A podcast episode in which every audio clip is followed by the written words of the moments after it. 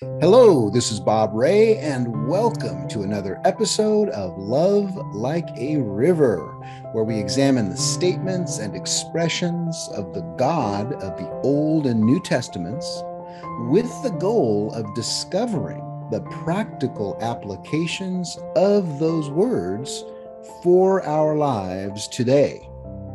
Our topic on this broadcast is pray at all times. Yes, pray at all times. And it's a look at you and your prayer life. Last time we were together, I gave you three practical tips for your personal prayer life. And they were number one, write your prayers down using the professor method. That was organize them according to personal, relational, occupational, financial, and then the general rest of your life. Write them down, get them on a piece of paper. Secondly, record your answered prayers on that same prayer list. So if you're praying for something regarding a relationship with a friend and that very thing that you're asking for occurs, you go ahead and make a note there, put the date, and that's encouraging later on as you're praying through your list. You see God interacting, answering prayers, you praying not in vain, but in hope of answers. And then lastly, the third point was to actually pray, to do it, to uh, not just write your list, but to use your list. And so, with that, uh, we said that we'd come back for our final episode, our final podcast on prayer. And we wanted to look at one last instruction and then how you can apply it all to your life. So, the instruction is found in the book of Ephesians, chapter 6, verse 18, where it says, With every prayer and request, pray at all times. Pray at all times. So I'll ask that with a question All times? Pray at all times? How does one do that? So the instruction here is to pray at all times, but the question is, how does one do that? Someone might say, I have trouble praying once a week. I have trouble praying once a month. I have trouble praying ever.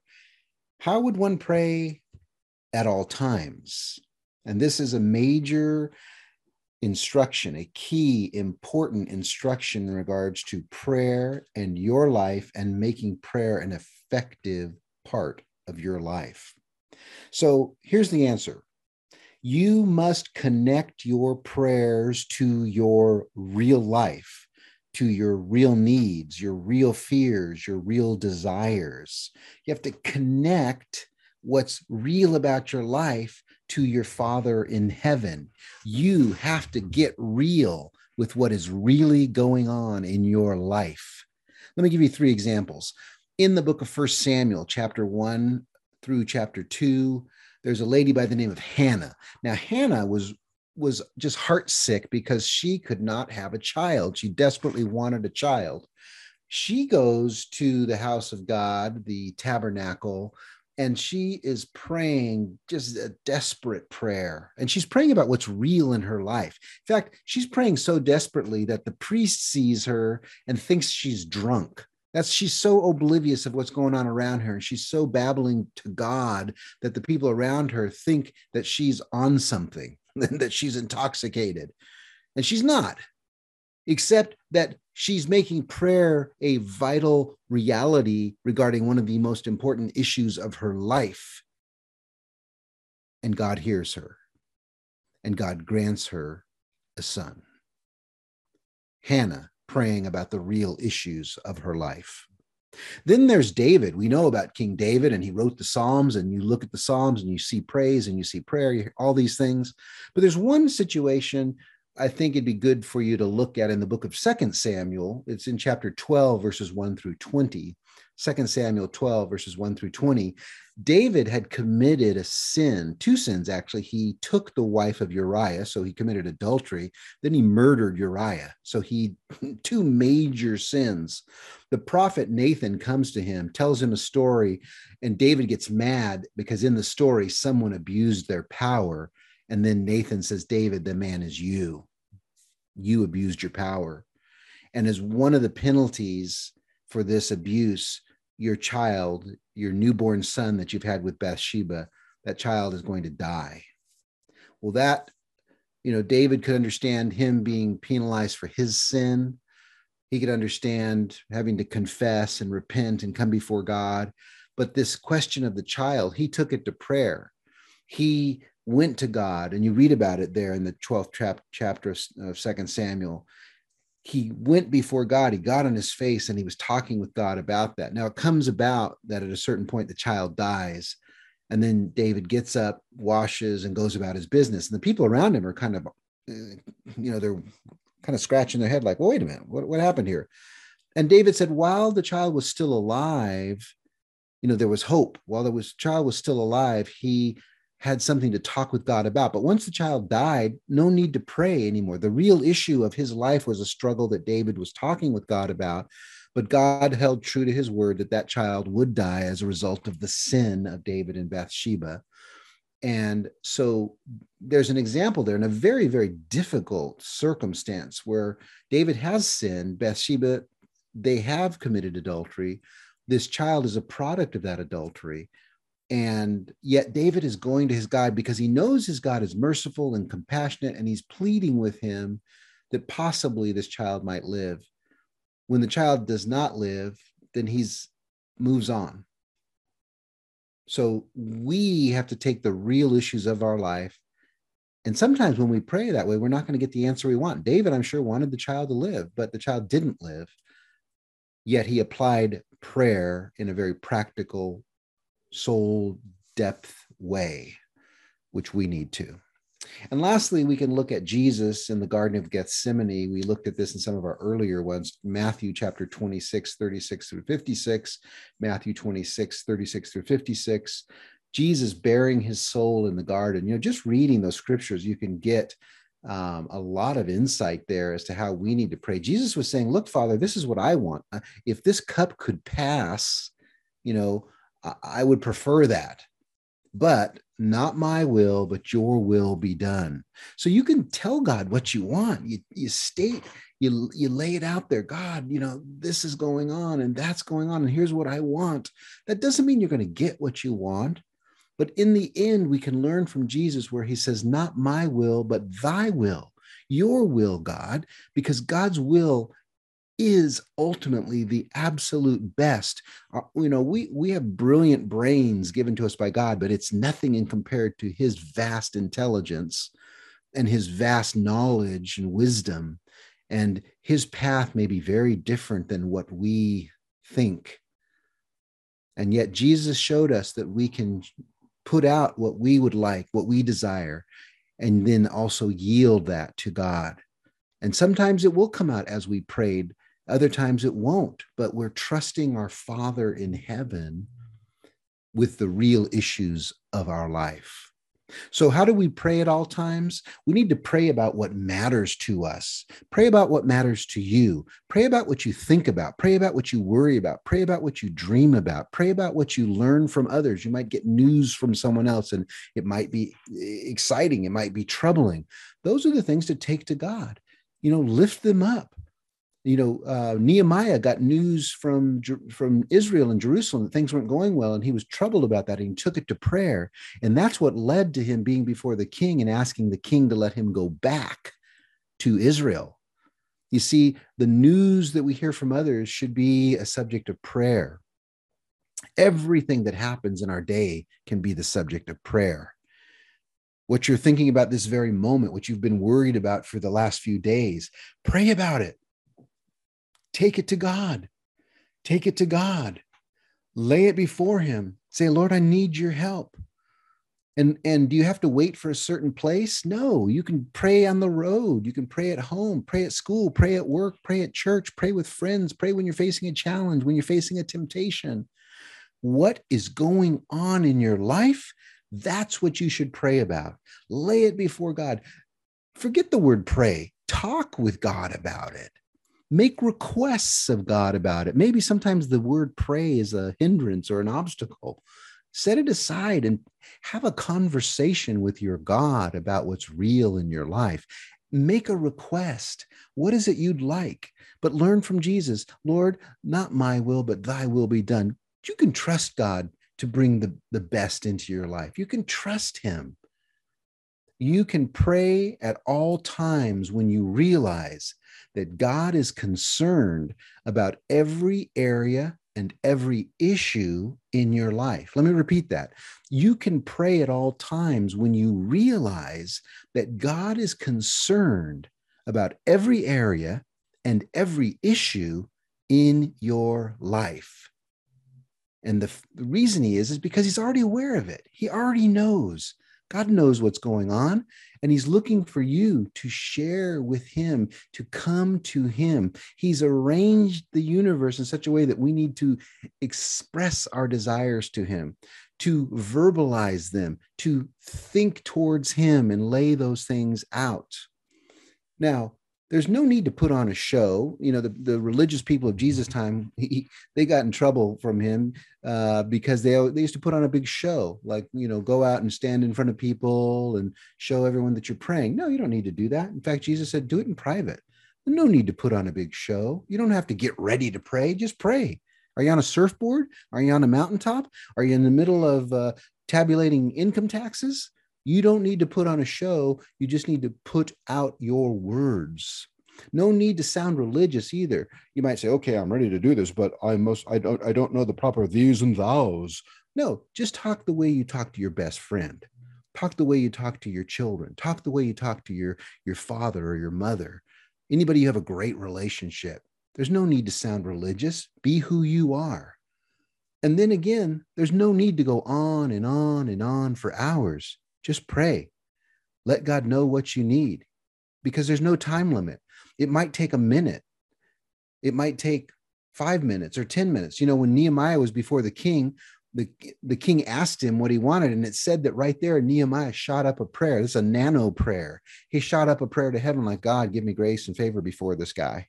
You know, he prayed right there. It was not a long, lengthy prayer, instantaneous no matter. There's no time limit no minimum and no maximum. If you have a lot on your heart and you need to take time and pump it out and share it out go ahead. It's, there's no buzzer that's going to sound saying okay you've exceeded your time limit. There's no minimum there's no maximum.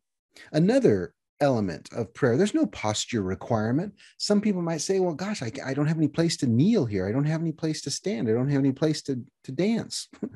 You yes, we'll find in the Bible there's times where people are praying while they're kneeling. Others are standing. What about Paul when he was in prison in chains? I can picture him back up against the wall with his arms in chains and his bottom on the ground. He's sitting.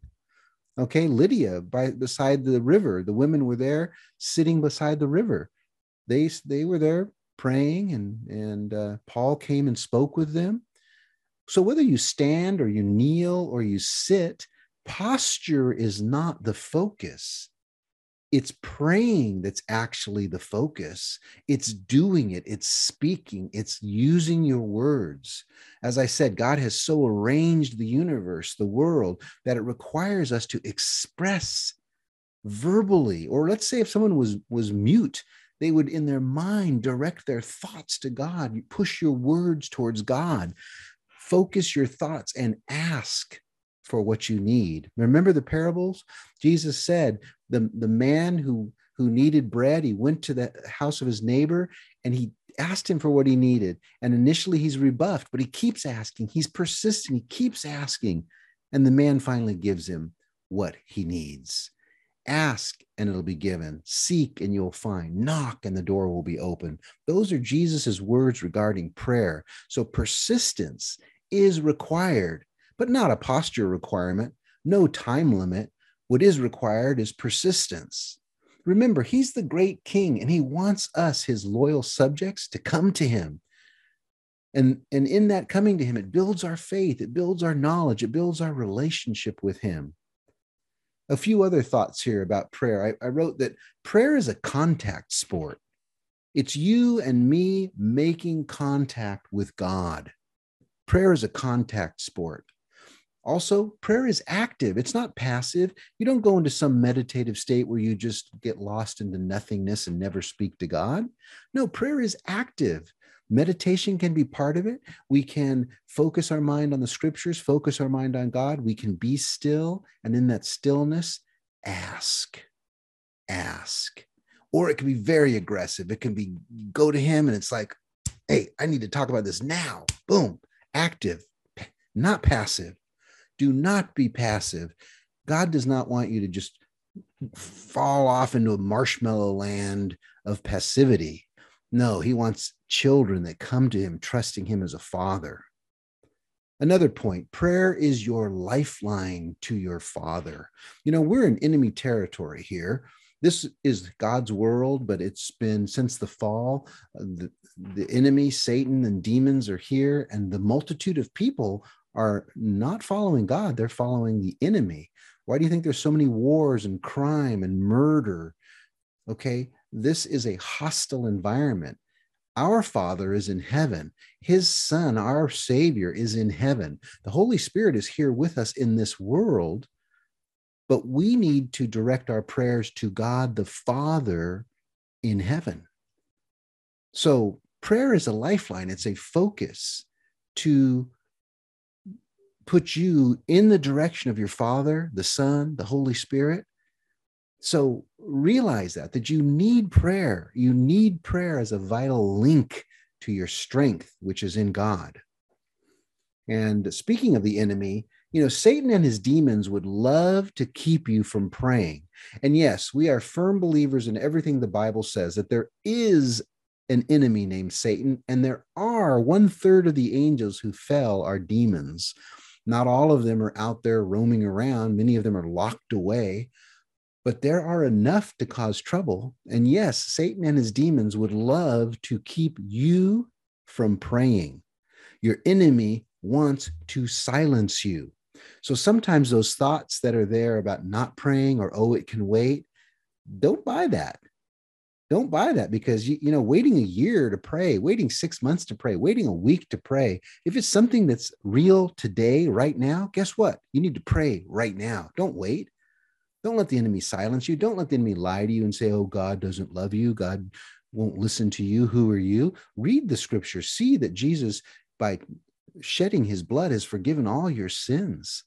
Remember what you've been called to. You've been drawn into the body of Christ. You've been made a new creature. All your sins are forgiven. You stand before your God pure and in, dressed in white. And you can ask your Father for whatever you need. Draw near to the throne of grace the enemy would love to not allow that. He'd love to stop you, but he can't stop you. The only person that can stop you is you. But he'll he'll stop you if you listen to his lies.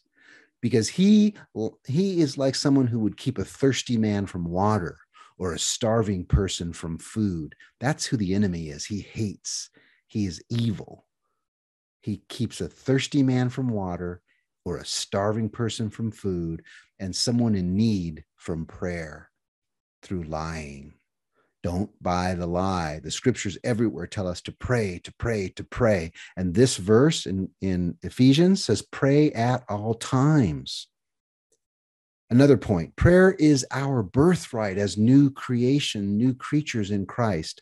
Second Corinthians 5 17 says we're new creatures in Christ. Ephesians 2 says we were dead, but we've been made alive. God has made us new, and He's given us prayer as a means of securing our needs and remaining in contact with Him, vitally connecting our real life to His real resources, to Him you know, in the written introduction to this podcast, it says, when all of the instruction is completed, when you have finished all of your training, it's time for action. So, in conclusion, Jesus said it was the person who listened to his words and then acted on them who was the individual building their life on a solid foundation.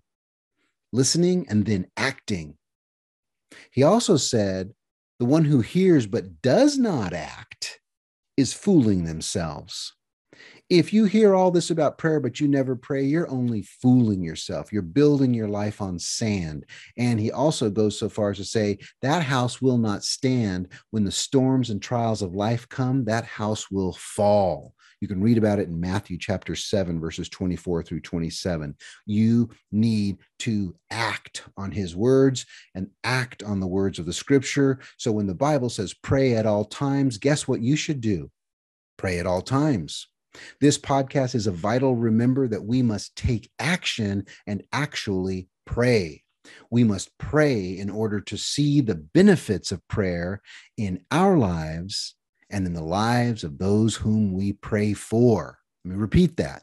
We must pray in order to see the benefits of prayer in our lives and in the lives of those whom we pray for. So, this is the final word on prayer. This is our conclusion. And long before Nike ever wrote this out as their slogan, God the Father, the Son, and the Holy Spirit were saying this regarding prayer just do it. It's what the Bible says. Just do it. Question on prayer? Just do it. Question on whether you need to pray right now? Just do it. There's wisdom in acting on the Word of God. Well, that's it for our show today. Thank you for taking the time and for the time that we've spent together discussing prayer. Thank you for spending time with us over the last 12 episodes. We know that you have many listening options, and so we appreciate your decision to spend time with us.